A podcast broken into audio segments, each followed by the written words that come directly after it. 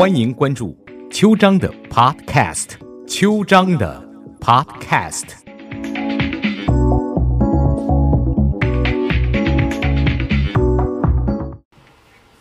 早安湾区，我是邱章律师。今天要跟各位分享李叔同和他太太的故事。在中国近百年文化发展史中，红衣大师李叔同是学术界公认的通才和奇才，是他最早把西方油画、钢琴、话剧引入中国。他个人擅长书法，工诗词通丹青，晓得音律，经金石善演绎，驰名于世。二十世纪震惊海内外的大师，如果说李叔同。大概没有人会反对，他也是向中国传播西方音乐的先驱者。所填的词命名送别曲，来自十九世纪西方传统曲目，历经一百多年传唱，永历久不衰。他这一九一三年作曲作词的《春游》，是突破中国音乐单声部的第一部多声部音乐作品。成为标志着中国音乐传统与现代分水岭的经典曲目，同时，他也是中国第一个开创人体写生、引进西方美术、音乐现代教育方法的艺术教育家。他先后培养的著名的弟子包括丰子恺、潘天寿，音乐家有刘植平、吴孟非等。他晚年呢？对佛教做出巨大的贡献，使得佛教的律宗从绝学变成显学。他的著作非常的多，被佛门弟子奉为中兴南山律宗第十一代世祖。哇，这么伟大的一个学人和佛家，请问你做他的太太？会有多倒霉啊！所以今天我就要跟各位分享他太太的故事。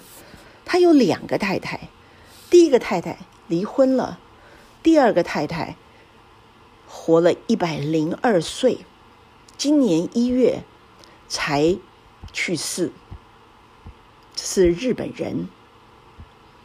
他的第一个太太是一八九九七年。奉父母之命结婚的那个太太是天津卫介园余家茶庄的茶商之女于氏。于是端庄淑静。一八九九年，他们生了一个长子，产后就夭折了。一九零零年，次子李准出生。一九零四年，三子李端出生。一九零五年。李叔同东渡日本留学，一九零七年与日本女子福基相爱，后来李叔同返回中国定居上海，他的第二个太太跟着他去，一直到他出家为僧，第二个太太只能返回了日本。李叔同跟日籍夫人可能育有一子一女。到现在还没有证实这件事情。二零二零年七月初，第二个太太春山由子死了。她死在日本最南端的冲绳，死在母亲的老屋里，死在挂满裸体女人油画的中式四合院里。油画是父亲画的，画上的裸体女人是母亲。中式的四合院是母亲买的。春山游子的名字是母亲取的，他的妈妈叫做春山淑子。春山淑子，他后来被一个就是他的先生抛弃，所以他把女儿称为游子，就是游荡的儿子的意思。春山由子后来成了日本一个基金会的亚洲区的官员。一九九四年的冬天，大雪缤纷。有个中国人叫二柱，他去了冲绳。冲绳呢是由许多小岛连接而成的，是日本最南端的岛屿，位在日本和台湾中间，常年气温就是二十四度 C，是亚热带海洋性气候，是一个世界级的旅游天堂。那霸是冲绳县政治、经济、文化的中心，冲绳岛。是第二次世界大战最血腥的战场。一九四五年四月，美军强行登陆那霸，二十万日本军人全部战死。日本战败以后，美军就在距离那霸机场很近的地方设置了美军加手纳空军基地。离那霸机场不远有个小山，山上有个城堡。城市琉球君主的官邸，官邸上有一个朱红色的木质结构，保留了中国唐朝的建筑风格。再上去有一个著名的首里之邦大门，是冲绳的金字招牌。有一天上午，这个中国人二柱逛完了城堡，走出大门。踏上一条古朴幽静的小路，他看到有一个四合院，庭园角落有一个花坛，花坛后面有一个小门，推开小门，里边就是那个中式四合院的后院。后院上面。有一个中国清朝服装的老妇坐在藤椅上。二柱想，这大概是个博物馆吧。二柱就问这位老妇：“你好吗？”老妇很慈祥，看了看二柱，回答：“你是中国来的吗？”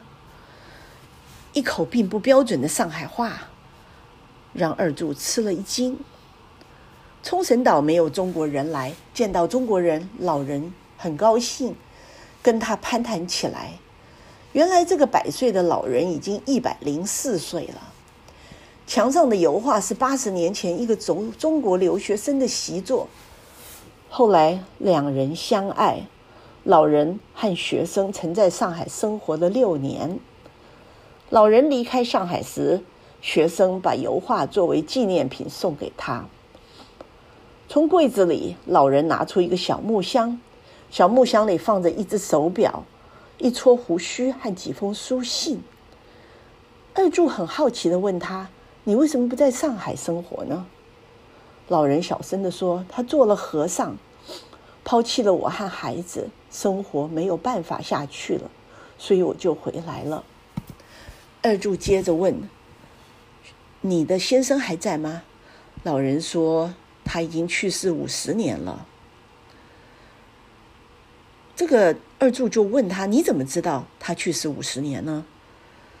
老妇说：“女儿六年前才去的中国，他知道的。”老人轻声的说着，眼角流出了泪水。二柱翻着书信，突然一首熟悉的诗句落入眼前：“长亭外，古道边，芳草碧连天。”晚风拂柳笛声残，夕阳山外山。天之涯，地之角，知交半零落。一壶浊酒尽余欢，今宵别梦寒。这是有名的送别，是手抄的，落款熟童。老奶奶，请问你是春山熟子吗？二柱激动地说。老人说：“那你就叫我熟子吧。”二柱吓了一大跳，李叔同，春山熟子，风流才子李叔同，一代高僧弘一法师。二柱说：“你为什么不在东京生活呢？”老人说：“父母希望我嫁给银行家，而我选择了到中国留学，嫁给留学生。家里跟我断绝了关系。从上海回到东京，家人让我滚得越远越好。”只好带着一儿一女坐船到冲绳。春山叔子平静地说：“二柱问说，你们如何生活啊？”他说：“我在渔村的小诊所工作，有时也下海捕鱼贴补家用。”他说：“那你儿女在哪里呢？”淑子说：“我儿子当兵，冲绳战役死了。女儿春山游子在银行工作。”三天后，二柱返回东京，在友人的协助下。在日本海外协力基金不远的咖啡厅，二柱拜见了老人的女儿春山游子。我们广告过后再跟各位分享这个故事。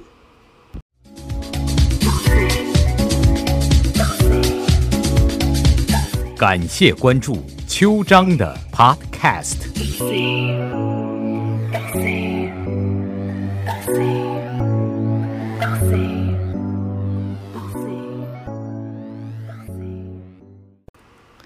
一九八八年，年迈的春山淑子告诉女儿春山由子，她的亲生父亲是中国的李叔同。当年春山由子作为日本海外协力基金的项目官员来中国考察，并独自前往杭州，才得知李叔同已于四十六年去世的消息。一九九二年，李叔同去世的第五十年，春山淑子将一封家书。自蜀子，请吞下这苦酒，转交给女儿生珍藏。父亲已作古，女亲母亲已年迈，半个多世纪前的事情，不希望再提起。后人的生活，不希望再被打扰。这是李叔同的女儿说的。蜀子是李叔同最后一个女人，李叔同的日本妻子春山蜀子。一场抉择，李叔同摆脱陈念，抛弃爱情和亲情，遁入佛门，成为红衣法师。春山叔子被绝情的抛弃，搂着幼儿，绝望的回到日本。红尘内外两茫茫，七十年来，在孤岛冲绳默默的度过悲伤的岁月。一九四二年，六十二岁的红衣法师所来执笔。写了悲心交集四个绝笔，交给随侍在侧的妙莲法师，说：“你在为我助念的时候，看到我眼里的流泪，这不是流泪人间，或是挂念亲人，而是在回忆我一生的憾事。”十三年晚上，十三日晚上八时，佛州福建泉州不二次的晚晴时。红衣法师在佛声中吉祥圆寂，那一刻，红衣法师的眼角流出晶莹的泪花。悲心交集这四个字，也是红衣法师对日本妻子淑子的道歉。红衣法师成了佛教界唯一流泪的高僧，因为佛教要绝有情，大师怎么可以哭呢？几天以后，泉州不二次禅师为弘一法师举行了涂皮法会，化身窑，爆起猛烈火光，天宫突然升起一朵莲花，莲花上坐着菩萨化身的弘一法师，慢慢升起。事后，从化身窑里捡出一千八百颗舍利子，六百多颗舍利块，律宗十一代祖弘一法师功德圆满。一八一九一八年夏天，当李叔同削发为僧时，他最后的一个日本女人，历经千辛，终于在杭州虎跑寺找到了出家丈夫。这首感动数代的送别，就是李叔同给他的永别信。一九零五年，二十六岁的李叔同东渡日本，在东京美术学院学习美术绘画。裸体写生，寻找女模特儿，困扰着李叔同。有一天，李叔同正在房中作画，忽然窗外一个姑娘飘然而过，他情不自禁地搁下画笔，冲出画室。原来是房东的女儿春山淑子，一个樱花般的娇羞女子。淑子停下脚步，娇羞地看着他。李叔同微笑，用日语夹带着手势和他沟通，激动的邀请春山淑子做自己的模特儿。李叔同的温文儒雅的气质像磁铁一样，深深吸引了春山淑子。几天以后，春山淑子笑容可掬的走进画室，第一次在异性面前脱下衣服，不好意思的闭上眼睛。李叔同示意他斜坐到床上，脸向后微侧，做出半回首的姿态。淑子静坐着一动不动，他定格了他的美。李叔同陶醉于这样的美，画的屏声静气，没有丝毫杂念。画完，他弹琴一首，直抒胸臆。李叔同，春山淑子情愫暗生，面对柔情蜜意的女子，李叔同一次又一次的心海潮涌。不久，两个人跨越了画家与模特儿的界限。与女与作画，让李叔同如鱼得水，油画大为精进。李叔同在日本享到了愉悦的滋味。春山淑子后来成了他第二位妻子。李叔同以她为原型，创作了大量的女子裸体油画。六年以后，一九一一年，李叔同携带着淑子与两岁的儿子一同回到上海。一九一二年，李叔同应聘到浙江师范学校担任绘画与音乐老师。他们两人恩爱有加，享受着平静的生活。这个期间，李叔同每个月的薪水是一百零五元，分成四份：一份给上海的妻儿四十元，一份给天津的妻儿二十五元，自己与在日本学习的弟子刘直平各二十元。一九一六年，李叔同与学校的同事闲聊，听闻了断食辟谷一事。第二年春季刚过，李叔同就跑到杭州湖湖跑寺辟谷了二十一天。他接触了僧侣跟佛经，返校以后，他开始吃素，供佛读经。一九一八年三月，叔子生下女儿。一九一八年五月，李叔同又跑到杭州虎跑寺辟谷了一个月，拜了了悟法师为师。了悟法师给李叔同取了红衣的法名。一九一八年八月，李叔同在虎跑寺正式剃度出家。李福同归佛的事传遍了上海，他的妻子一无所知。两周以后，叔子才听到消息。他携带幼女从上海赶到杭州，找了六天，终于在杭州虎跑寺找到李叔同。吃着素饭，李叔同叔子泪流满面。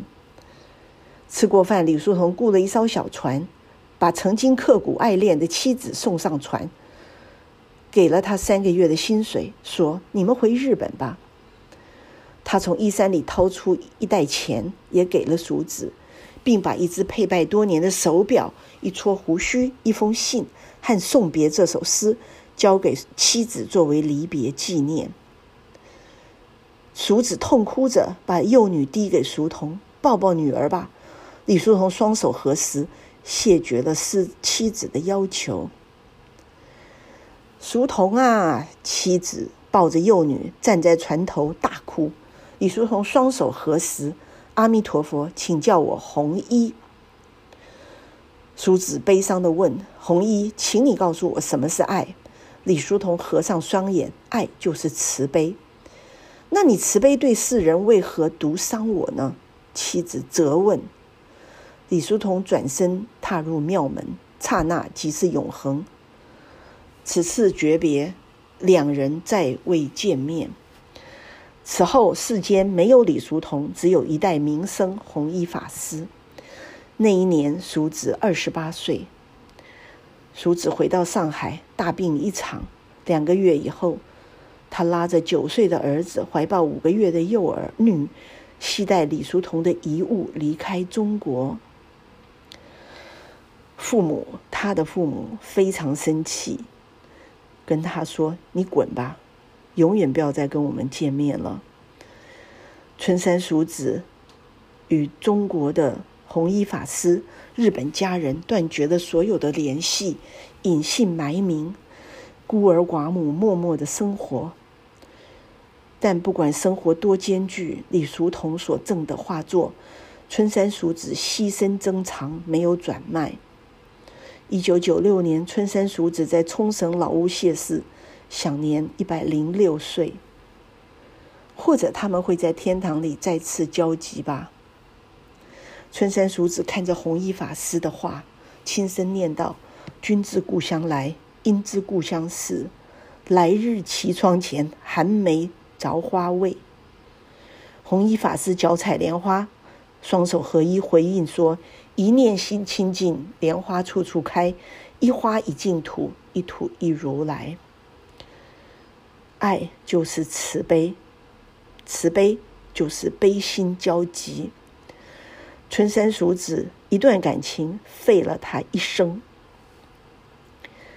我们在回首时沉淀的不只是记忆，那些如风的往事，那些如歌的岁月，都在冥冥的思索中飘然而去。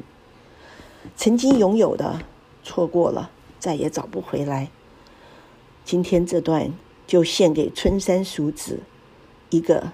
被红衣大师抛弃的悲苦的日本女性，我们下周同一时间再见。